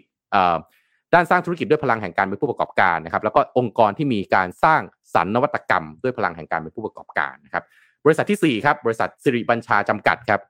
ได้รับรางวัลในมิติการบริหารจัดการด้านสินค้า และก็บริการที่สร้างความพึงพอใจให้กับลูกค้า การบริหารจัดการด้านการสร้างตราสินค้านะครับ และก็การตลาดแล้วก็การสร้างพลังธุรกิจด้วยพลังแห่งการเป็นผู้ประกอบการนะครับแล้วก็บริษัทที่5ฮะเอกราชบริษัทเอกราชอุตสาหกรรมกระดาษจำกัดนะครับได้รับรางวัลในมิติการบริหารจัดการด้านสินค้า และบริการที่สร้างความพึงพอใจให้กับลูกค้า การสร้างธุรกิจด้วยพลังแห่งการเป็นผู้ประกอบการนะครับแล้วก็บริษัทที่ 6 ครับ สุดท้ายบริษัท Eminence International จำกัดนะครับได้รับรางวัลในมิติการบริหารจัดการด้านสินค้า และบริการที่สร้างความพึงพอใจกับลูกค้า การบริหารจัดการด้านบุคลากรนะครับแล้วก็การสร้างธุรกิจด้วยพลังแห่งการเป็นผู้ประกอบการนะครับก็โอ้ขอแสดงความยินดีด้วยกับทั้ง 6 บริษัทเลยนะครับ พี่ก็ถือว่านะฮะเป็นหนึ่งในคนที่ได้รางวัลไบโพอวอร์ดต้องบอกว่าเวทีนี้เขาขลังจริงๆนะฮะแล้วผู้ประกอบการที่ได้รางวัลเนี่ยจะมีการขึ้นไปพูดนะบางคนที่ขึ้นไปพูดนี่น้ำตาซึมนะเอ็มเพราะว่าอะไรเพราะการเป็น SME เนี่ยมันคือใช้ใจในการนำทางจริง นะฮะคือกว่าจะมาถึงจุดเหนื่อยนี้อะได้นะคะ โอ้โหต้องแบบว่ามันแล้วมันแล้วมันได้รางวัลนี่มันไม่ใช่จบนะฮะไม่ได้แปลว่าได้รางวัลปั๊บอืมแล้วแบบโอ้โหได้แชมป์โลกใช่ปั๊บจบไม่ใช่นะฮะกลับไปต้องไปทำเหมือนเดิมอะแต่ก็ต้องทำให้ดีขึ้นใช่ไหมฮะ แต่ว่าค่ะมันพอถือถ้วยรางวัลนี้กลับไปที่บริษัทเนี่ยสำหรับได้กำลังใจคนที่มันพยายาม เออมันพยายามมาเป็นสิบสิบปีเนี่ยใช่ไหมเดินกลับไปพร้อมถ้วยแล้วเอาไปให้เอาไปวางที่ตู้ที่บริษัทเนี่ย แล้วให้ลูกน้องเห็นหรือแม้กระทั่งหยิบไมค์มาบอกลูกน้องว่าขอบคุณ ทีมงานทุกๆคนนะที่ช่วยกันสร้างมาแล้วทำให้บริษัทได้รางวัลเนี่ย ผมบอกเลยความรู้สึกเนี้ยไม่ต่างกับนักฟุตบอลที่ได้แชมป์โลก ผมพูดเลย มันคือแน่นอนว่าเอ่อเรียกว่าความดังอาจจะไม่เท่ากันนะได้แชมป์โลกนี่คนรู้ทั้งโลก แต่ว่าการได้รางวัลอย่างเงี้ย SME สู้มาเป็นสิบสิบปีเนี่ยโอ้โห มันเหมือนแบบความสำเร็จในชีวิตที่แบบจดจำไปตลอดชีวิตของ SME จริง ๆ นะฮะแสดงความยินดีด้วยแล้วขอบคุณไบโพอวอร์ด บอกคุณทาง SCB ขอบคุณศาสินนะครับที่สร้างรางวัลดีๆ แบบนี้ให้ขึ้นมาอยู่คู่กับประเทศไทย เป็นรางวัลเป็นกำลังใจให้กับ SME ท่านอื่นๆ ไม่ได้รางวัลไม่ได้แปลว่าท่านไม่เก่งนะ ไม่เกี่ยวเลยนะครับ ความเก่งเนี่ยมันอยู่ที่ภายใน มันอยู่ที่ในองค์กรของท่านอยู่ที่ตัวของท่านใครมาเอาไปไม่ได้ รางวัลมันเป็นเพียงแค่เอ่ออะไรตัวที่มาช่วยขับเคลื่อนว่า เอ้ย คุณทำดีนะ ซึ่งคุณอาจจะไม่ได้รางวัลก็ได้ แต่ถ้าองค์กรคุณแข็งแรงเนี่ย รางวัลเนี้ยสำคัญกว่าเยอะนะครับ คือรางวัลของความแข็งแรงที่เกิดขึ้นภายในของตัวคุณเองสำคัญที่สุดนะครับอะค่ะเป็นเอ็มฮะขอกลับมาที่กลับมาที่ Morning Talk นิดหนึ่งนะคะ เพราะว่าตอนนี้เนี่ยอืมมีคนตอบมาเยอะแล้วค่ะพี่โทมัส มีคนบอกว่าครับ BTS แอบแพง แล้วก็เคยประสบอืมปัญหาที่มันเสีย ยิ่งเวลาฝนตกจะชอบมีปัญหาเรื่องกิ่งไม้ตกใส่รางค่ะ พอกิ่งไม้ตกใส่รางไฟฟ้าขัดจริงเหรอข้อง ใช่จริงเหรอแล้วก็คือเฮ้ยมีบอกปัญหาว่านี้ไม่ด้วยบ่อยเท่า AirPod Link แต่ก็ทำให้เสียเวลา แล้วก็รถแน่นเวลาเริ่มโดนเดินรถด้วยค่ะ อืมเพิ่งเคยโอ้ได้อันนี้ยินเหมือนกันอันนี้ความรู้ใหม่ไอ้เรื่เพิ่องงรู้กิ่งไม้ตกใส่รางเนี่ยแล้วมีปัญหา เออ เออ อันนี้อันนี้เพิ่งรู้เหมือนกันนะฮะ มีอีกไหมฮะ มีมีมีมีคอมเมนต์อีกเอ็มหยิบมาหน่อยสักมีคอมเมนต์หนึ่งมีมีมีโจ๊กนิดนึงค่ะบอกว่าปัญหาในการอะใช้รถไฟฟ้าคือหาที่ชาร์จในต่างจังหวัดลำบาก แต่ว่าอันนั้นคือ EV นะคะคนคนคนละคนละรถคไฟนละฟ้ารถหรืไฟอเปล่าฟ้าค่ะ คนละรถไฟฟ้าเออแล้วก็มีอะแบบวิ่งนี่วิ่งเข้ารถไฟฟ้าอะไม่ทันอ๋ออันนี้อันนี้อันนี้อันนี้เป็นทุกที่แหละไม่ต้องอยู่ประเทศไทยอะมันเป็นทุกที่ค่ะแหละนะฮะอะเอ็มพี่มาเดี๋ยวพี่ขอต่อของพี่เลย เอ็มค่ะในนี่มันใกล้ๆเลือกตั้งแล้วนะนะฮะใกล้ๆเลือกตั้งแล้ว เชิญเรียกว่า ทัศนา นโยบายของทุกพักกันให้ดี แต่เอ็มเคยสงสัยไหมคุณผู้ฟังเคยสงสัยไหมผมเนี่ยสงสัยมาก แล้วเคยคุยในสนทนาธรรมเคยคุยในทุกรายการด้วย แม้กระทั่งสนทนามาปล่อยของที่ทยานพี่เองก็ตาม พี่ตั้งคำถามว่าเฮ้ยเอ้เวลามาเขียนนโยบายเนี่ยมันมันไม่บอกเหรอเอาเงินมาจากไหนอะทุกนโยบายนั่นน่ะใช้สิเงินหมดอะเอ็มสงสัยมากเลยสงใช่สัยไหมเอ็มคิดเหมือนกันเออสงสัยไหมใช่ทุกคนค่อนข้างสงสัยหมดจะแบบแหละใช่ไหมแต่ว่าแจกเงิน แล้วเงินแต่นี่เออคือเอามันเป็นเงินมาในนานคลังมาใช้ แล้วก็ติดลบไปเรื่อยๆอย่างนี้นะแล้ว แล้วแล้วไหนบอกว่างบประมาณประเทศไทยมันใช้จ่ายมันไม่พอไหมเหรอแต่ทำไมนโยบายนี่ซัดกันตุ้มตุ้มตุ้มโครมครามแบบนี้ คือมันเสกเงินได้ใช่ไหมหรือยังไง มีคนช่วยคิดแล้วฮะเอ็มคุณผู้ฟังทุกท่านครับ มีคนคิดเหมือนเราฮะ แล้วเขาไปทำเป็นบทวิจัยออกมา ซึ่งอ่าเรามองมาฟังกัน เออ คนที่ทำบทวิจัยนี้ออกมา แล้วไปสตัดดี้มาแล้วมีความน่าเชื่อถือด้วย คือ TDRI ครับ สถาบันโอ้วิจัยเพื่อการพัฒนาประเทศไทย แน่นอนชื่อที่นำมาเลยฮะ ดร สมเกียรติตั้งกิจวานิชมากับดร นิพนธ์พัวพงศกรนะครับ เป็นนักวิชาการเกียรติคุณของ TDRI ร่วมทำวิจัยที่ชื่อว่าข้อสังเกต และข้อห่วงใยนโยบายด้านเศรษฐกิจและสังคม ของพรรคการเมืองในการเลือกตั้งทั่วไปปี 2566 ผมเอาบทผมเอาข้อสรุปให้ฟังก่อนนะ เดี๋ยวมาฟังเนื้อในกันนะฮะข้อสรุปนะฮะเอ็มถ้าทุกพักทำนโยบายตามนี้นะฮะและเข้ามาเป็น พักการเมืองที่ได้รับการบริหารประเทศเขาไปสำรวจเนี่ยเก้าพักรวมเก้าพักนะเก้าพักเนี้ยแปดสิบหกนโยบายนะฮะงบประมาณประเทศไทยเนี่ยนะฮะสามจุดหนึ่งแปดหกล้านล้านบาท ถ้าผมจำไม่ผิด งบประมาณประเทศไทยปี2066เนี่ยปัจจุบันเนี่ยเรามี3.186ล้านล้านบาท ถ้าจำไม่ผิดนะ ประมาณเนี้ย3ล้านล้านบาทคุณผู้ฟังจำประมาณนี้ก็ได้ ถ้า9พักการเมืองนี้เข้ามาเป็นผู้บริหาร8สงนโยบายที่โปรโมทออกมาเนี่ยประเทศไทยนะฮะ ต้องใช้งบประมาณเพิ่มเติม เพื่อบริหารนโยบาย 86 อันนี้ให้สำเร็จอีก 3 ล้านล้านบาทครับผมเอ็มคุณผู้ฟังฮะสองเท่าครับ ของงบประมาณที่มี คุณแล้วคุณมันเป็นไปได้ไหมฮะ งบประมาณ นี่มีคนทำกันบ้านมาให้แล้วเอ็มคุณผู้ฟังฮะ สรุปว่าไอ้ที่หาเสียงกันโครมครามเนี่ย ไม่มีเงินนะนั่นน่ะสิคะไม่มีเงินนะฮะ ไม่มีเงินนะครับ เอามาฟังเนื้อในมาฟังเนื้อในแบบนี้นะครับ บทวิจัยเนี่ยบอกว่า 2016 ปีนี้เนี่ยจะเป็นปีที่การเลือกตั้งเนี่ย โอ้โห เดือดแน่นอนแล้วก็เป็นการเปลี่ยนผ่านที่สำคัญด้วยครั้งหนึ่งของประเทศไทยเลย เพราะว่าจะเป็นการเลือกตั้งครั้งสุดท้ายตามรัฐธรรมนูญปี 2560 ซึ่งอืมสำคัญตรงไหนครับ เพราะว่าวุฒิสมาชิกนั้นไม่ได้มาจากการเลือกตั้งครับ ถ้าใช้รัฐธรรมนูญนี้ ประชาชนนะฮะคือเดิมเนี่ย สวเนี่ยประชาชนเป็นการเลือกเข้ามาใช่ไหมแต่ว่าตอนนี้สวไม่ได้ ประชาชนเลือกไม่ได้ครับ แล้วสวค่ะสามารถลงคะแนนเสียงเลือกตั้งนายกได้ การเลือกตั้งครั้งนี้จึงมีความสำคัญในแง่อะไรฮะ นี่บทวิจัยเขาพูดนะ ในแง่ของการเตรียมการกลับสู่ความเป็นประชาธิปไตยอย่างเป็นต่างเต็มรูปแบบ พี่ฟังแล้วพี่ก็ตั้งข้อสงสัยอ้าวที่ผ่านมามันก็ไม่ใช่ประชาธิปไตยดิหรือเป็นประชาธิปไตยไม่เต็มรูปแบบใช่ไหม ไม่รู้ว่ากันไปบทวิจัยเขาบอกแบบนี้นะครับ แล้วก็จะเป็นก้าวสำคัญในการทำให้ประชาธิปไตยลงหลักปักฐานในประเทศไทยได้อย่างมั่นคง ก็ตั้งข้อสงสัยอีกเหมือนกันเพราะเขียนแบบนี้เพราะที่ผ่านมานี่มันคือเป็นไม้หลักปักขี้เลนใช่ไหมฮะประชาธิปไตยเมืองไทยเป็นไม้หลักปักขี้เลน คือโอนไปแอนไปแอนมาคลื่นซัดมาทีก็โอนเอ็นไปมาหรือเปล่าอะเก้าพักแปดสิบนโยบายที่ผมพูดไปนะฮะเขาบอกว่าถึงแม้ตอนนี้ยังไม่มีการประกาศยุบสภานะแต่ก็เห็นได้ว่าการแข่งขันทางนโยบายของพรรคการเมืองนี่เข้มข้นมาก เพื่อที่จะหาเสียงจากประชาชนทุกกลุ่มเลยนะฮะทั้งนโยบายให้สวัสดิการเงินอุดหนุนสร้างงานพัฒนาโครงสร้างพื้นฐานต่างๆ โดยจากการรวบรวมนโยบาย 9พัก80นโยบายเนี่ยเอาเฉพาะที่มีรายละเอียดที่ชัดเจนแล้วก็เพียงพอถึงวันที่ 20 กุมภาพันธ์ที่ผ่านมาเนี่ยนะฮะทีมวิจัยของ TDRI มีข้อสังเกตแล้วก็ข้อห่วงใยตลอดออจนเเรื่องหลายประการนะฮะต่อนโยบายของพรรคการเมือง ข้อห่วงใยที่สำคัญที่สุดนะฮะก็คือ แม้นโยบายหลายอย่างที่พรรคการเมืองประกาศออกมา เป็นนโยบายที่มีจุดประสงค์ที่ดี มุ่งที่จะแก้ไขความเดือดร้อน แล้วก็ปัญหาของประชาชนกลุ่มต่างๆ โดยเฉพาะกลุ่มเปราะบางก็ตาม แต่หลายนโยบายน่าจะสร้างปัญหาให้แก่ประเทศในระยะยาว ด้วยเหตุผลอะไรฟังนะฮะข้อที่หนึ่งฮะสร้างภาระทางการคลังจากการใช้เงินงบประมาณมากเกินตัวนะฮะสองฮะมีแนวโน้มว่าจะใช้เงินนอกงบประมาณ ผ่านรัฐวิสาหกิจต่างๆ และสถาบันการเงินเฉพาะกิจของรัฐ ซึ่งน่ากลัวตรงไหนมันน่ากลัวตรงที่ว่าถ้าใช้แบบนี้ฮะเงินที่ใช้จะไม่ผ่านกระบวนการงบประมาณ นะฮะและทำให้รัฐสภาในฐานะผู้แทนของประชาชนไม่สามารถตรวจสอบได้นะครับอืมแหม่น่ากลัวไหมล่ะฮะข้อสองแล้วก็ข้อสามฮะสร้างบรรทัดฐานหรือวัฒนธรรม ซึ่งทำลายวินัยของประชาชนในการชำระเงินกู้ เช่น นโยบายที่จะยกเว้นหรือลดหนี้เงินกู้ต่างๆ โดยไม่สมเหตุสมผล หรือลดบทบาทของเครดิตบูโรที่บอก blacklist เครดิตบูโรเนี่ยแหละนะขึ้นมาพอดีนั่นแหละนะฮะเก้าพักแปดสูงนโยบาย ใช้งบประมาณเท่าไหร่ที่ผมบอกไปแล้ว TRI วิจัยแล้วฮะสองพักการเมือง เอาว่าสองพักใหญ่ไม่พูดชื่อนะฮะที่จะต้องใช้เงินงบประมาณเพิ่มขึ้นจากปัจจุบันเนี่ยเอาแค่สองพักนี้นะสองพักนี้นโยบายของเขาต้องใช้เงินเพิ่มขึ้นสองล้านล้านบาทต่อปี ก็แปลว่าประเทศไทยจากเดิมมีงบประมาณ 3 ล้านล้านบาทใช่ไหมประเทศไทยจะต้องมี 5 ล้านล้านบาทโดยประมาณนะฮะเพื่อดำเนินนโยบายที่ประกาศเอาไว้ แล้วก็ถ้าหากไปรวมต้นทุนด้านการคลังของนโยบายทั้ง 9พักการเมืองนะฮะอันนี้คนอาจจะบอกว่าเฮ้ยนับ แล้วมันนโยบายบางอันเขาคล้ายๆกันไง บัตรสวัสดิการนู่นนี่นั่น TI เขาดักทางแล้วเขาบอกว่า ไอ้ที่ซ้ำกันเขาไม่นับเขานับรวมกันเลยอืมเขาดักทางไว้ให้แล้วอืมนะฮะนโยบายซ้ำซ้อนกันไม่เอารวมกันถือเป็นนโยบายเดียวกัน จะต้องใช้งบประมาณเพิ่มเติม เมื่อกี้ผมบอก3ล้านล้านใช่ไหมเอาตัวเลขค่ะ exactly เลยที่ TDI ทำมาคือ3.14ล้านล้านบาทต่อปีนะงบประมาณประเทศไทย3.185ล้านล้านบาทอ่าเมื่อกี้ผมพูด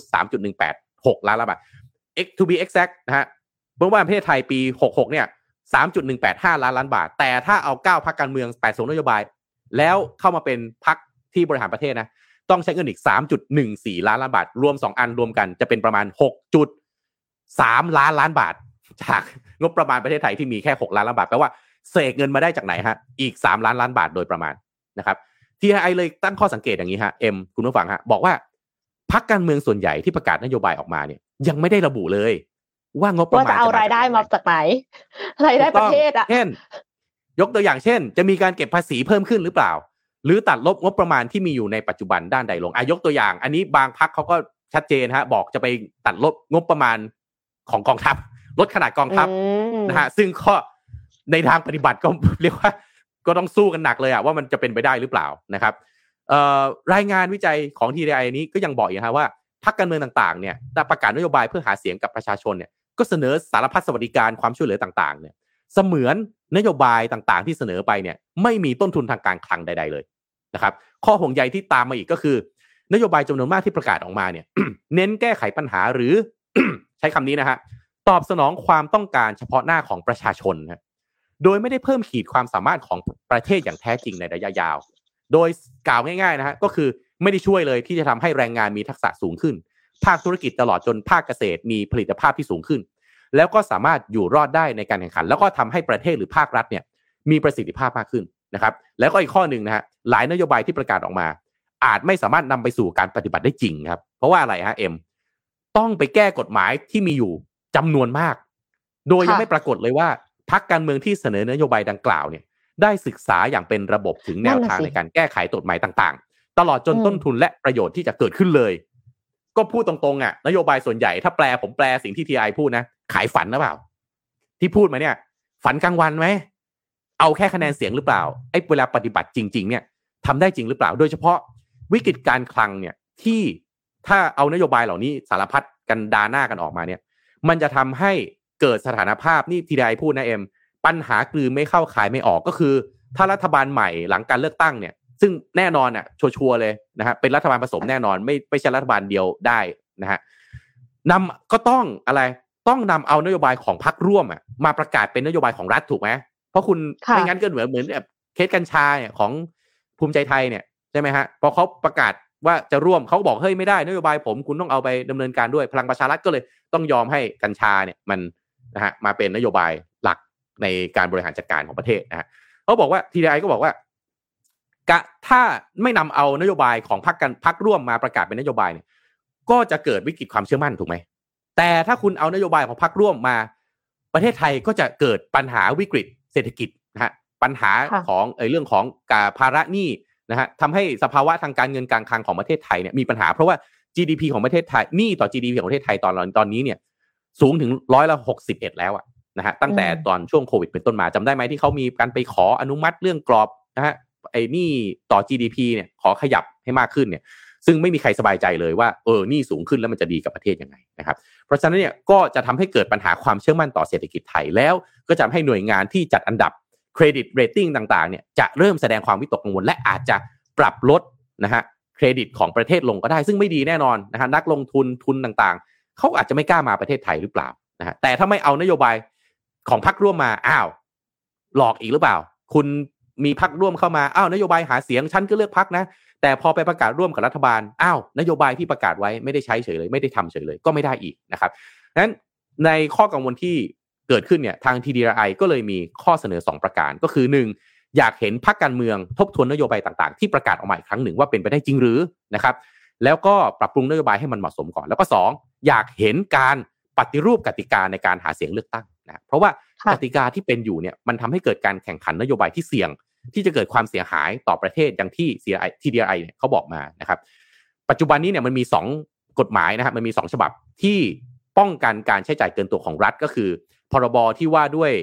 พักการเมืองปี2060แล้วก็ว่าด้วยวินัยทางการเงินการคลังของรัฐ แต่ว่า 2 อันนี้มันก็ช่วยควบคุมอะไรไม่ได้มากนะครับแต่อีกอันนึงก็คือพรบประกอบรัฐธรรมนูญว่าด้วยพักการเมืองนะฮะกำหนดในมาตรา 57 ให้พักการเมืองที่ประกาศโฆษณานโยบายที่จะต้องใช้เงินเนี่ย จะต้องนำเสนอข้อมูล 3 รายการ คือ วงเงินที่ต้องใช้ที่มาของวงเงิน แล้วก็ความคุ้มค่าแล้วก็ประโยชน์ในการดำเนินนโยบาย และผลกระทบและความเสี่ยง จริง ๆ มีมีกฎหมายกำหนดนะเอ็มแต่ประเด็นมันคือบทลงโทษเนี่ยมันน้อยมากอะบทลงโทษมันน้อยมากก็เลยไม่ค่อยมีใครออกมาบอกว่าเออเขาประกาศนโยบายออกมาเนี่ยเอาเงินจากไหน มีความเป็นไปได้แค่ไหนต้องแก้อะไรบ้าง นานเสียเวลาก็ปักป้ายเลยแล้วกัน เอาง่าย ๆเลยฮะบัตรสวัสดิการนู่นนี่นั่นนะครับเพ ราะฉะนั้นอะมีคนคิดอุ้ยนะฮะมีคนคิดแล้วมีคนคิดให้แล้วนะครับปัดไม้ตกเลยนะฮะอินวินิดหนึ่งมีคนคิดให้แล้วนะครับ เดี๋ยวจะดูว่ากกตเขาทำยังไงนะฮะเรายังเรายังติดตามอยู่แต่พี่ส่วนตัวพี่นะพี่ว่าสงสัยคงจะยากคุณผู้ฟังคิดว่าไงอะคุณผู้ฟังทุกท่านคิดว่าไงอะเป็นไปได้ไหมอะที่เขาจะไปทบทวนนโยบายแล้วก็ออกมาบอกใหม่ว่า นโยบายของเขาหนึ่งเขาจะทำแบบนี้ด้วยเงินแบบนี้เอาเงินมาจากตรงนี้นะจะไปลดตรงนี้เพิ่มตรงนั้น ทำให้นโยบายนี้เป็นไปได้ คุณผู้ฟังคิดว่าไง เอ็มคิดว่าไงอะว่าไงฮะ เอ็มคิดว่ายากมากเลยค่ะ คือคืออย่างนี้ทุกคนอะ ก็พูดไปก่อน เพราะว่าเวลาที่พูดไป คนก็เหมือนกับว่า นึกนึกสภาพเวลาที่เอ่อสหภาพแรงงานค่ะพี่โทมัสนึกเวลาที่สหภาพแรงงานเนี่ยเขาต้องการแรงสนับสนุนจากพนักงานเขาก็บอกว่า เรามาขึ้นเงินเดือนกันเถอะ เรามาเพิ่มสวัสดิการกันเถอะ พนักงานมีเหรอคะจะไม่เอาถูกไหมคะพนักงานทุกคนก็อยากได้หมด เพราะฉะนั้นก็คือสนับสนุนสิ่งนี้ของสหภาพ แต่ว่าพอทำได้จริง หมายถึงว่าสมมติว่าสหภาพขับเคลื่อนสิ่งนี้ได้จริงโดยที่อะโอเค ขอเพิ่มอีกอย่างหนึ่งเพิ่มสวัสดิการนะเพิ่มวันลา เพิ่มวันลาเพิ่มเงินเดือน เพิ่มสวัสดิการกลายเป็นว่า productivity ของบริษัทอาจจะลดลงก็ได้ อันนี้คือเราไม่ได้พูดถึงว่าแบบว่าเรื่อง work life balance ทำให้คน อ่า ใช่ใช่แล้วคือหมายถึงว่า ถ้าสมมติเราเรามันเพิ่มคอสเพิ่มคอสให้บริษัทลด productivity บริษัทเนี่ยอาจจะอาจจะรายได้ลดลงจาก productivity ลดที่ลดลง แถมยังคอสเพิ่มอีก คิดว่าบริษัทนั้นจะอยู่ได้ไหมคะในอนาคตไม่ไกลบริษัทอาจจะล้มละลาย ถ้าบริษัทล้มละลาย แปลว่าพนักงานเองก็เสียประโยชน์เพราะว่าเขาก็ต้องตกงานแล้วไปหางานทำใหม่ เช่นเดียวกันกับประเทศ คือถ้าสมมติว่าเอาเงินมาใช้จนหมดอะค่ะ แล้วประเทศจะไม่ล้มละลายหรอคะมันก็มีความเป็นไปได้ที่ประเทศจะล้มละลายเหมือนกันใช่ไหมคะเพราะว่าประเทศอื่น ๆ ที่เราเห็นกันมาเนี่ยก็มีประเทศที่ล้มละลายไปแล้ว เอ็มมาคิดมาตลอดเลยค่ะพี่โทมัสเรื่องเนี้ย แต่ว่าก็เพิ่งเห็นว่า TDRI ออกมาทำคือเอ็มคิดว่ายากมากกับการที่จะไปบังคับพักการเมือง แต่เราอาจจะ educate ประชาชนได้ ให้เขาตั้งคำถามเรื่องนี้เยอะๆแล้วเวลาที่ไปออกสื่อไหนอะค่ะ พิธีกรอะมี มีความสามารถในการถามเขา ว่าแบบแล้วงบประมาณทั้งหมดเนี่ย คือต้องใช้เงิน รายได้จะมาจากไหนหรอคือจะมาจากคนในประเทศด้วยการเก็บภาษีคือเพิ่มขึ้น หรือว่าจะมาจากชาวต่างชาติ ชาวต่างชาติที่มาลงทุนในเมืองไทย หรือชาวต่างชาติที่มาเที่ยวเมืองไทย หรือว่าจากการ export สินค้าออกไป หรือยังไงนโยบายของคุณคือยังไง แล้วการที่เพิ่มค่าแรงเนี่ย คุณเพิ่ม productivity ด้วยไหม คุณจะ up skill re skill คนในประเทศอย่างไร ถึงจะเหมาะสมกับค่าแรงนั้น เพราะว่าเราเองก็ต้องแข่งกับประเทศอื่น เวลาที่เอ่อ foreign direct investment จะเข้ามา invest เช่นเดียวกัน ถ้าค่าแรงของคนไทยแพง ในขณะที่ทำงานได้ไม่เท่าคนต่างชาติอะค่ะเขาก็ไปลงทุนในประเทศอื่นอยู่ดี ถ้าอย่างนั้นเนี่ยคุณก็ไม่มีทางที่จะหารายได้เข้าประเทศเพิ่มขึ้น แล้วคุณจะเอาเงินที่ไหนไปให้ประชาชน อืม อืม จริง ๆ เนี่ยมันมันโลจิกง่าย ๆเลยนะมันโลจิกง่ายๆเลยนะไม่ไม่ได้มีอะไรแบบว่าพิสดารถูกไหมคุณต้องใช้เงินมากขึ้นน่ะ มันก็ต้องบอกแหล่งที่มาของเงินใช่ไหมเออแต่เราไม่น่าเชื่อในประเทศไทยเราเราก็อยู่กับการหาเสียงแบบนี้ของพรรคการเมืองมากี่แต่ว่าตั้งแต่เกิดพี่เกิดมาสี่สิบกว่าปีอะยังไม่เคยก็เห็นเขาหาเสียงกันแบบเนี้ยเออพี่ก็ไม่เห็นว่าเขาหาเสียงกันด้วยมิติใหม่อะไรเลยออกออกมาแล้วก็บอกเดี๋ยวเงินเราจะมาจากนี่เราจะคือถ้าเป็นบริษัทเอกชนเนี่ยเขาต้องบอกนะ ว่าคุณจะขายอะไร คุณจะเดินหน้ากลยุทธ์ใช่ไหมมีมาเก็ตแชร์ยังไงเพิ่มเติมพอได้เงินมาก็จะบอกเอาไปลงทุนอะไร แล้วสิ่งที่ลงทุนนั้นมันจะกลับมาทำให้องค์กรเติบโตได้มากขึ้นยังไงเออแต่อันนั้นนะขนาดบริษัทนะ แต่นี่ประเทศนะเนี่ยไม่ต้องบอกแฮะมันเป็นไปได้ยังไงนะฮะก็อะมีคนช่วยทำแล้วเจอบางท่านคิดเห็นยังไงกับ TDI เนี่ย ผมว่าอันนี้ยกไว้นะ แต่ผมคิดว่า TDI เขาทำกันบ้านมาให้ดีเหมือนกันนะฮะว่าเออมันต้องใช้เงิน มันต้องใช้เงินเพิ่มขึ้นเท่านั้นเท่านี้เนี่ย ต่อไปเนี่ยมิติใหม่ของการอะไรนะ มีเวทีดีเบตเอ็มคุณผู้ฟังทุกท่านทำได้ไหมว่า แทนที่จะดีเบตด้วยการด่าว่านี่ไงคนนั้นไม่ดีคนนี้ไม่ใช่ เรื่องส่วนตัวพูดแต่เรื่องส่วนตัวของคนอื่น เออ เปลี่ยนได้ไหมว่า คุณจะทำนโยบายนี้เนี่ย สมมุตินโยบายละสิบนาที พูดนโยบายขอสองนาทีหรือนาทีเดียว อีกแปดนาทีที่เหลือ พูดว่ากลไก ในการทำให้มันเป็นไปได้เนี่ย คืออะไร แล้วไม่เอานะแบบไปแล้วก็พูดปั๊บสามประโยคใช่ไหมครับพี่น้องแล้วก็เฮกองเชียร์ตบมือตบมือตบมือ เสียเวลาไปห้าวินาที แล้วกลับมาพูดใหม่แล้วก็ด่าด่าเสร็จปั๊บกลับมาใช่ไหมครับพี่น้องเอาเฮอีกห้าวินาที ไม่ได้ประโยชน์อะไรเลยการดีเบตอะนะครับ มาสร้างมิติใหม่กันดีกว่า ใครทำก่อนเนี่ย ผมว่า ใครทำก่อนนะ เชื่อว่าได้แรงสนับสนุนก่อน เออคล้ายๆทำป้ายหาเสียงอะ่ะ คุณชัชชาติทำป้ายหาเสียงที่มันดูแบบว่า อะไรนะ เป็นภาระทางอะไรนะ ทัศนียภาพน้อยลงใช่ไหมเอาคนก็สนับสนุนก่อน เรื่องแบบนี้ใครทำก่อนอะไรที่มันดีๆทำก่อนเนี่ย branding คุณก็ดี พอ branding ดีมันก็จดจำในใจใช่ไหมคนก็เลือก ผมว่าพี่ว่าดีกว่า นะ อันนี้ก็อะติดตามกันไป เอ็มจะมีอะไรจะปิดท้ายไหมมีเราจะมีภาพสวยๆค่ะ มีภาพสวยๆจากนาซาค่ะ เปิดภาพ ถ่ายแสงเหนือจากนอกโลกค่ะ คือเมื่อสองสาวันก่อนมาเนี้ยเอ็มเห็นแบบคนใน Facebook เอ็มเนี่ยโพสต์ภาพแสงเหนือสวยงามมากตลอดเวลา แต่ว่าภาพนี้เนี่ยเป็นภาพจากพื้นโลกนะคะ อยู่ที่นิวซีแลนด์คือคำว่าแสงเหนือเนี่ยจริงๆแล้วมันเป็นแสงทั้งที่เห็นได้ทั้งขั้วโลกเหนือและขั้วโลกใต้นะคะ มันคือออโรราซึ่งเป็นปรากฏการณ์ที่เกิดจากการชนกันของของลมสุริยะ ที่มาจากดวงอาทิตย์อะค่ะเป็นอนุภาคที่มาจากดวงอาทิตย์เนี่ยเขา พยายามจะเข้ามาแบบมันพัดผ่านโลก แต่ว่าทีเนี้ยก็คือด้วยความที่โลกอะ มีสนามแม่เหล็กโลกป้องกันอยู่อะค่ะ มันก็เลยไม่ได้เข้ามาทั้งหมด แล้วมันก็เลยไปเข้ามาตรงขั้วโลก ซึ่งก็คือเป็นขั้วโลกเหนือกับขั้วโลกใต้เขาก็จะเรียกว่า aurora borealis ขั้วโลกเหนือนะคะ แล้วก็ขั้วโลกใต้เนี่ยจะเรียกว่า aurora australis ซึ่งซึ่งภาพที่เราเห็นตอนเนี้ย มันไม่ใช่ภาพปกติที่เห็นได้ทั่วไปเพราะว่า ภาพจริงอันนี้ค่ะคือภาพจริงหรือภาพ render บนคอมพิวเตอร์เนี่ย ภาพจริงค่ะว้าวจากสวยมากนิวซีแลนด์คืออืมอันเนี้ยมันเห็นเพราะว่าเป็นพายุสุริยะค่ะพี่โทมัสปกติแล้วเนี่ย อนุภาคที่วิธีการปกติที่ปล่อยออกมาเนี่ย คือจะเรียกว่าลมสุริยะ คือมันจะก็จะเบาๆใช่ไหมคะคือถ้าอืมเคยเห็นแสงเหนือเนี่ย ส่วนใหญ่แล้วมันจะเป็นสีเขียว เพราะว่าก็คือเป็นอืมแบบแสงอ่อนๆหน่อยอะ แต่ว่าถ้าเป็นพายุสุริยะถึงจะเห็นเป็นแสงสีอื่น มีสเปกตรัมอื่นๆเนี่ยค่ะอืมมันเกิดจากการมันเกิดจากการที่ว่าพายุสุริยะเนี่ยมาชนกับก๊าซขึ้นอยู่กับก๊าซอะไร อันนี้คือเท่าที่เอ็มฟัง YouTube อืมมาเขาบอกว่าถ้าเป็นออกซิเจนเนี่ยจะเกิดแสงสีเขียวและแดง แต่ว่าถ้าชนไนโตรเจนเนี่ยจะเกิดแสงสีม่วงค่ะ ก็คือมันก็จะมีอืมสเปกตรัมโอ้โหสวยงามมากเลยค่ะ แล้วก็โอ้โหเอ่อช่วงที่ผ่านมาเนี่ย ผู้คนหลายพื้นที่ทั่วโลก ในอังกฤษก็เห็นแสงเหนือทั้งทั้งที่ปกติไม่เห็นนะคะ ต้องไปนอร์เวย์ต้องไปอะแลสกาอืมอย่างเงี้ยค่ะใช่ใช่ใช่แล้วก็มีอืมมีคนที่เห็นจากรัฐแคลิฟอร์เนียด้วย มีจากเดดวัลเลย์อืย์มที่สหรัฐอเมริกาด้วยค่ะโอ้โหสวยงามมากกรุงเทพมันและมีไหมอ็อะกรุงเทพทำไมไม่ทำไมเห็นแต่หมอกคะกรุงเทพเอ้ยหมอกกับฝุ่นพี่เห็นสองสองจุดห้า PM สองจุดห้าคือเอ็มอะเคยไปอืมล่าแสงเหนือที่นอร์เวย์ค่ะอืมแล้วก็คือเจอไหมมองด้วยสายตานะคะ พี่โทมัส เห็นเป็นสีเทาๆแบบจางๆเลยคือแบบว่าแทบจะคลำทางว่าแบบอ๋อนี่เหรอแสงเหนือคือแบบว่าเล็กน้อยมาก แต่ปรากฏว่าคือมันไม่ไม่ได้สวยเหมือน ไม่ได้เห็นไม่ได้เห็นแล้วสวยเหมือนในรูปใช่ไหมวันที่เราไปเนี่ยไม่ใช่ไหมไม่ไม่ใช้ดวงด้วยค่ะพี่โทมัสมันมันโอเคไม่ใช่ว่าใครอะเห็นแล้วจะไปตัวคือขนาดไปอืมถูกฤดูแล้วนะแต่ว่าปรากฏว่าโชคดีอย่างหนึ่งคือ ตอนที่ขึ้นอืมเครื่องบินอะมีโอกาสได้เห็น ก็คือเป็นคืนถัดครับมา จากโอ้คืนที่อุตส่าห์ขับรถไปล่าแสงเหนือ โอ้โหมองไปนอกหน้าต่างเหรอแสสีเขียวมองออกไปนอกหน้ามองนอกหต่างน้าต่างพาดผ่านว้าวแบบว่าเหมือน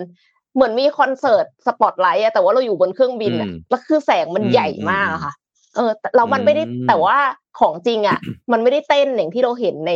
ในวิดีโอนะวิดีโออะคือเขาอืมถ่าถ่ายรูปมาแล้วทำไทม์แลปส์ มันก็เลยอ๋อมันก็เลยเหมือนกับว่ามันเต้นเต้นเต้นอยู่อะค่ะ ทั้งนี้เนี่ยก็คือออคนที่ไปเที่ยวตอนช่วงเนี้ย ที่เจอพายุสุริยะก็จะสามารถเห็นได้ด้วยตาเปล่าอย่างชัดเจน แล้วก็ถ่ายรูปออกมาอืมสวยงามมาก แล้วมีนักบินคนหนึ่งเขาบอกว่าเนี่ยมันเป็นครั้งหนึ่งในชีวิตของคนที่อืมโดยสารเครื่องบินที่อาจจะได้เห็นแสงเหนือในชีวิตนะคะเขาก็เลยอืมวนค่ะ ขับเครื่องบินวนหนึ่งรอบค่ะพี่โทมัส เพื่อที่จะอ๋อเหรให้อ คนอีกฝั่งหนึ่งที่นั่งอีกฝั่งหนึ่งอะเขาเห็นได้เห็นด้วยเฮ้ยน่ารักมากเลยเลยถึงรู้สึกเท่าเทียมแบบว่าโอ้ประทับใจพูดถึงแล้วก็เท่าเทียม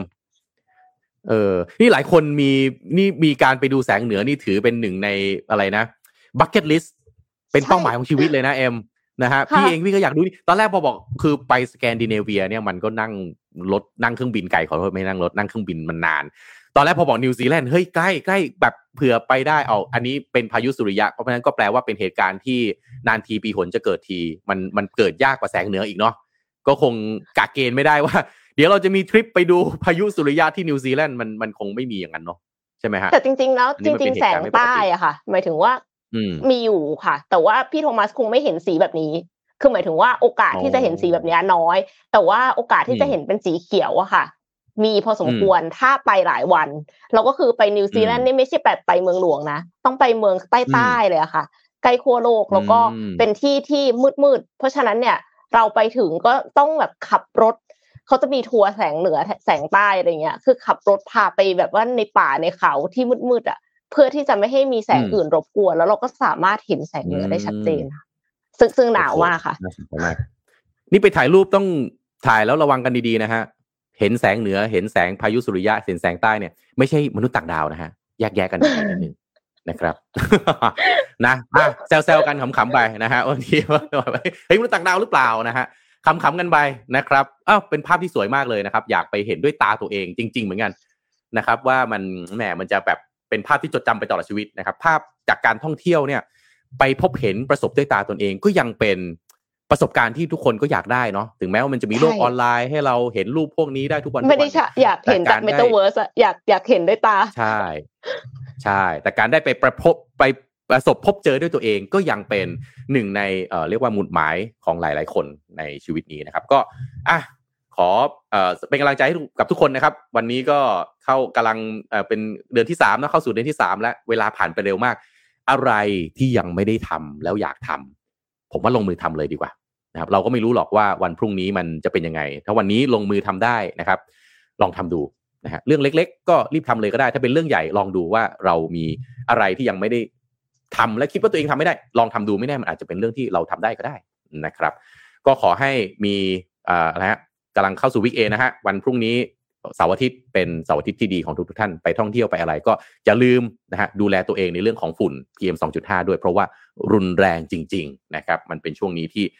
เออมากันเยอะจริง ๆ นะครับ วันนี้ผมแล้วก็น้องเอ็มนะครับ แล้วก็ทีมงาน Mission Daily Report ลาไปก่อนมาพบกันอีกที ในวันอังคารที่จะถึงนี้วันจันทร์นี้โอ้วันนี้หยุดยาวจริง ๆ วันจันทร์ก็เป็นมาคาบูชาด้วยนะครับ ก็ถ้าใครเป็นชาวพุทธก็ไปเวียนเทียนไปทำบุญกันได้นะครับ ก็ถ้าไปท่องเที่ยวต่างจังหวัดอะไรก็ดูแลตัวเองที่ว่าไปนะครับ ผมแล้วก็น้องเอ็ม ขอลาไปก่อนมาพบกันอีกทีในวันอังคารที่จะถึงนี้นะครับ ขอบคุณแล้วก็สวัสดีครับ สวัสดีค่ะ Mission Daily Report start your day with news you need to know